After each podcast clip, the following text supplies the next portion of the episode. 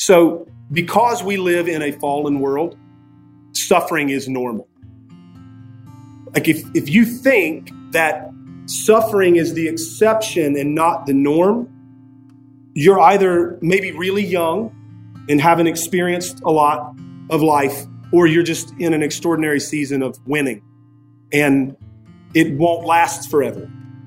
Suffering is normal in a fallen world. And so we need to be prepared and ready to bear the burdens of our brothers and sisters because there will be burdens. So this this affects all kinds of things. I mean, in line with what we've just been thinking about, right? We're compassionate, we're patient, we're gentle, we're humble, we're aware, we know that suffering is normal. So this affects just how we have conversations. It affects the questions that we ask, and we're genuine, we're real, we're honest, because we know it's safe. And it's done in a way that's sincere. We care, we love, we want to bear burdens. And so, when our brothers and sisters are struggling and suffering, we aim to be there. We aim to listen. We're slow to speak.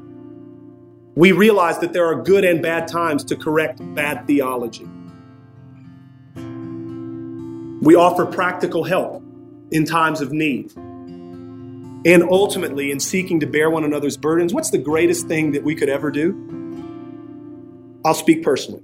The greatest thing you could ever do for me, if I'm suffering or struggling in any way, is to point me to Jesus Christ.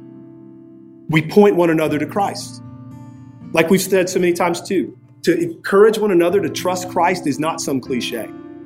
It's not just some trite saying that sounds cute. It's the real thing. He is the only absolute hope we have. He is our righteousness. He is our Redeemer. He is the ground of our standing before God. And so we point one another to Christ always if we're going to bear one another's burdens. So, beloved, consider the ways that God has loved us. Consider especially Jesus Christ and what he has done for us. Remember that we are of God. We are in the Father's arms and we can rest there. And now, knowing all of that, let's love each other. Thank you for listening. Today's reminder is from Justin Perdue, pastor of Covenant Baptist Church in Asheville, North Carolina. Everyday Grace is a listener supported podcast. If you would like to help support our ministry, please visit theocast.org slash give.